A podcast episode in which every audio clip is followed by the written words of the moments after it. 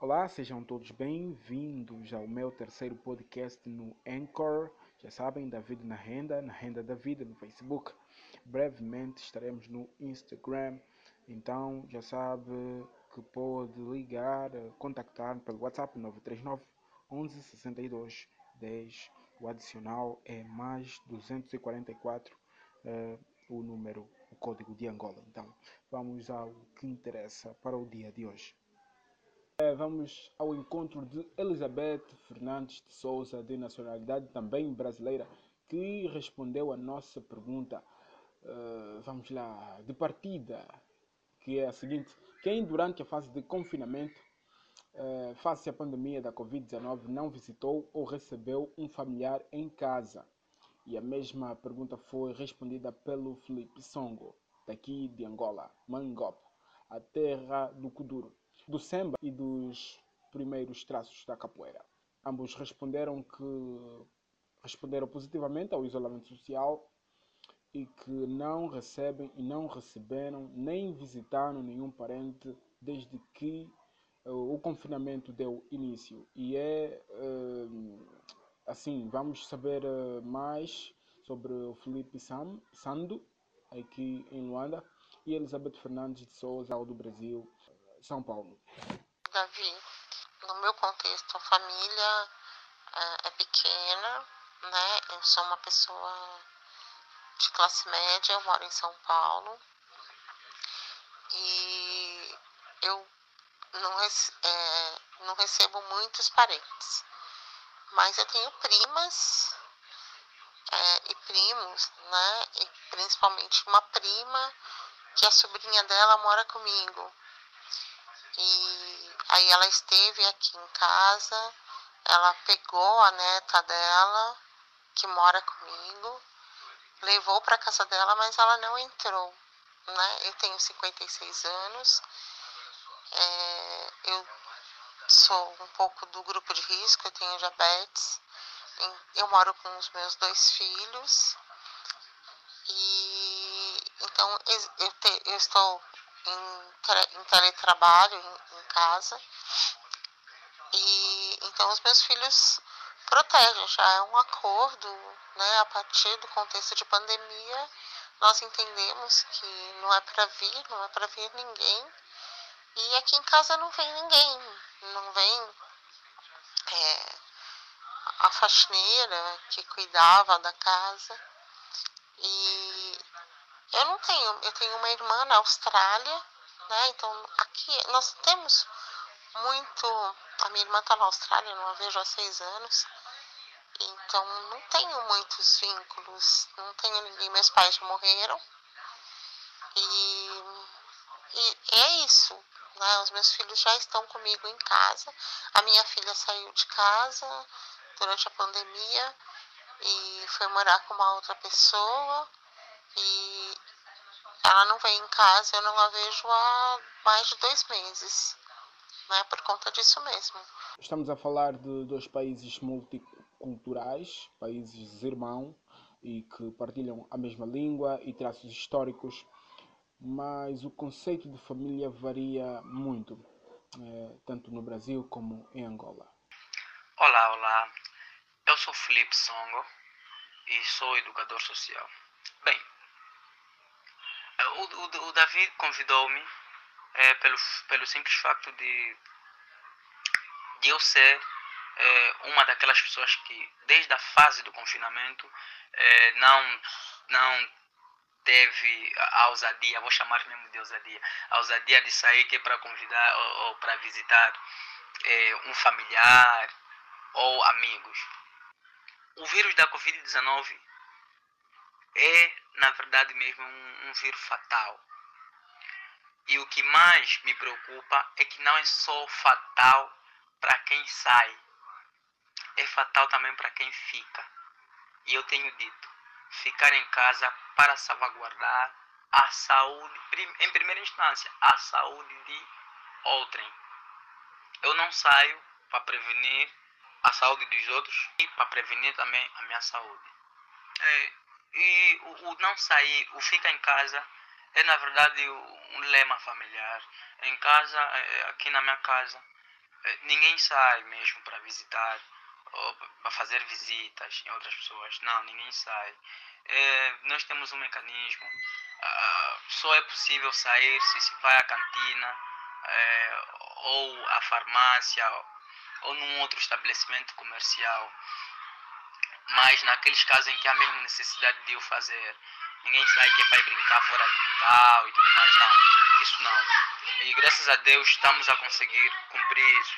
Ficar em casa é realmente um lema que vigora para os dois uh, e suas famílias, mostrando que é realmente necessário não sair de casa quando não for imperioso.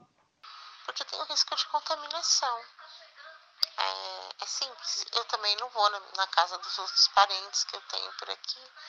É, todo mundo mora um pouco longe, né? Mas a estrutura é bem diferente de Angola. nós não temos aqui em São Paulo essa coisa de núcleos muito grandes. É, talvez, talvez não, nas periferias é mais comum. A minha vizinha aqui ontem fez uma festa enorme e chamou todo mundo, eu escutei todo o barulho. Mas aqui na minha casa nós é, nos isolamos no isolamento. Eh, gostaria que falasse um pouco eh, da vossa zona, eh, São Paulo, que eu sei, espero não estar errado, que é um dos epicentros da Covid-19. Qual é o, o cenário que se vive durante estes dias? Por aqui tivemos sempre muitos problemas, tá? Tivemos falta de equipamentos, falta de respiradores, é, falta de orientação, orientações dúbias, né? E a medida mais adequada foi o fique em casa. Fiquem mesmo em casa. É, depois falando do, do outro ponto, de não receber visita. Bem, nós somos assim. Isso, isso é praticamente, pelo menos o meu que eu frequento é assim. Quando tu não visitas, também ninguém te visita. Então isso me está a facilitar, tá vendo? Isso me está a facilitar bastante.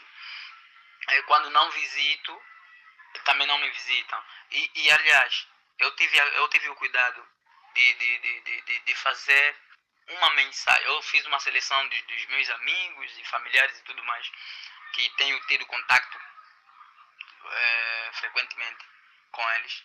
Fiz uma lista de amigos e tudo mais, um chat neste caso, e escrevi ali: por favor, ninguém me visite, porque eu, está, eu também não, não visitarei ninguém. Estou de confinamento, ou seja, a família está de confinamento, ninguém sai. Então, eu penso que as recomendações da Organização Mundial de Saúde elas precisam ser seguidas por todo mundo, mas aqui no Brasil isso não, não aconteceu as pessoas não ficaram em casa. É, não teve, em alguns momentos, assistência médica, equipamentos, não teve, não teve remédio, né? E, e nós chegamos a um número muito alto de óbitos. Hoje estamos só na cidade de São Paulo a uma média de 300 óbitos diários que já ficou meio normal. Neste momento, é, as coisas estão voltando na rotina, na cidade como um todo, e a expectativa é que o número de, de mortes, de doentes, aumente muito, porque não tem esse controle.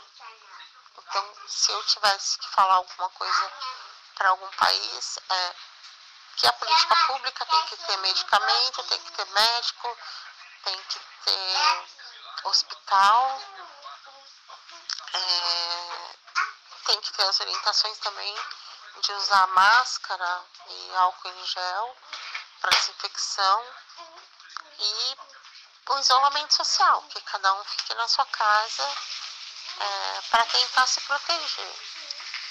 E e não espalhar o vírus. Agora, isso é muito difícil. Né? Então, São Paulo reage um pouco como foi nos Estados Unidos. São Paulo reage como foi nos Estados Unidos, diz, e Angola como reage? Esta é uma pergunta que não se quer calar. Se eu consigo, é porque os outros também devem estar a conseguir. E quem, quem se esforçar bastante vai conseguir. E, e é, é importante que saibamos que não estamos somente a fazer por nós. Estamos a fazer por todos. Essa é uma luta plural e não uma luta singular. Então, independentemente das condições econômicas, independentemente do, do, do, dos nossos costumes, a nossa cultura e tudo mais, nós estamos numa fase de se auto-adaptar. Nós estamos numa fase de adaptação, eh, tendo em conta eh, a propagação fácil deste, deste, deste vírus. Obrigado os dois pela conversa amigável e espero contar convosco nas próximas oportunidades. Quem também participou da entrevista é Maria Helena Coimbra, mas desta vez via SMS que escreve a partir de Brasília.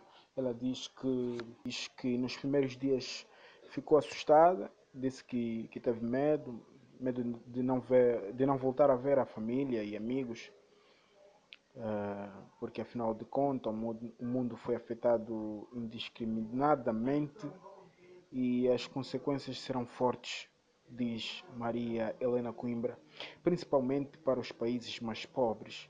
Eh, o desemprego que já existia estará pior. Eh, ela diz ainda que comunica-se com a família e amigos via telefone ou WhatsApp.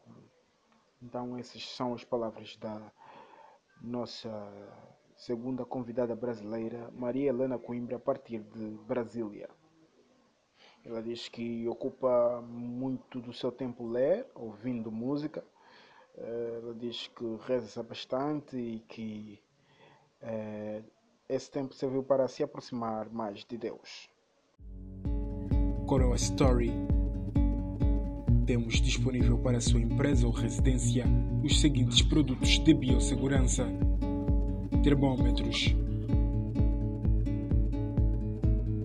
máscaras. Frasco pulverizador, luvas, viseira, álcool em gel, cloreto, cabine pulverizadora, Coroa Story. Então já sabe, se precisar de algum produto de biossegurança a bom preço e sem sair de casa, reitero, e sem sair de casa, que nós vamos ao seu encontro, ligue para os números 928 76 58 58 ou pelo 995 47 03 22. Repito, 928 76 58 58 ou 995 47 03 22. Ou pesquisar a página Facebook Coroa Story. O momento agora é de sugestão de leitura. A sugestão de hoje é Entrando no Século de África, de Adilson Bijarne o criador da Wiki Angola. Isto mesmo, a startup para o ensino e aprendizagem através do telefone, computadores, tablets e outros. Já lá conteúdos da 11 classe para si, para sua filha, irmão e parentes estudarem a partir de casa. Adilson é um jovem que precisa do nosso apoio, do apoio dos grandes investidores angolanos e não só. Adilson Bijarde ou ainda Wiki Angola. Pesquisem no Facebook nas redes sociais diversas que ele tem. Sobre o seu livro publicado recentemente, não falo muito, sou suspeito. O Adilson convidou-me para escrever a nota de prefácio. Vou ler um pouquinho daquilo que escrevi. Um livro ideal para os jovens que acreditam no progresso do berço da humanidade, mas que motivação é um livro de instrução e de profundas reflexões, por isso esteja preparado para entrar no século em que a África se torna grande.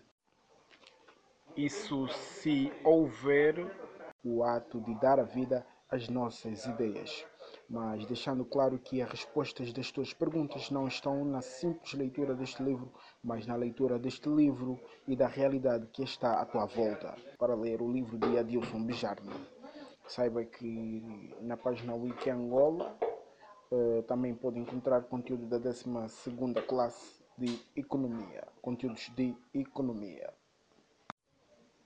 Então, já sabe, para a próxima edição vamos continuar a nossa conversa com Paulo Vitor Ávila, uh, da edição passada. Minha página no Facebook é David Nahendel, que nesta página encontra informações de forma descomprimida, reportagem e outros espaços produzidos por nós para vocês com muito gosto. Toque os pés e voltamos na próxima oportunidade. Saudações.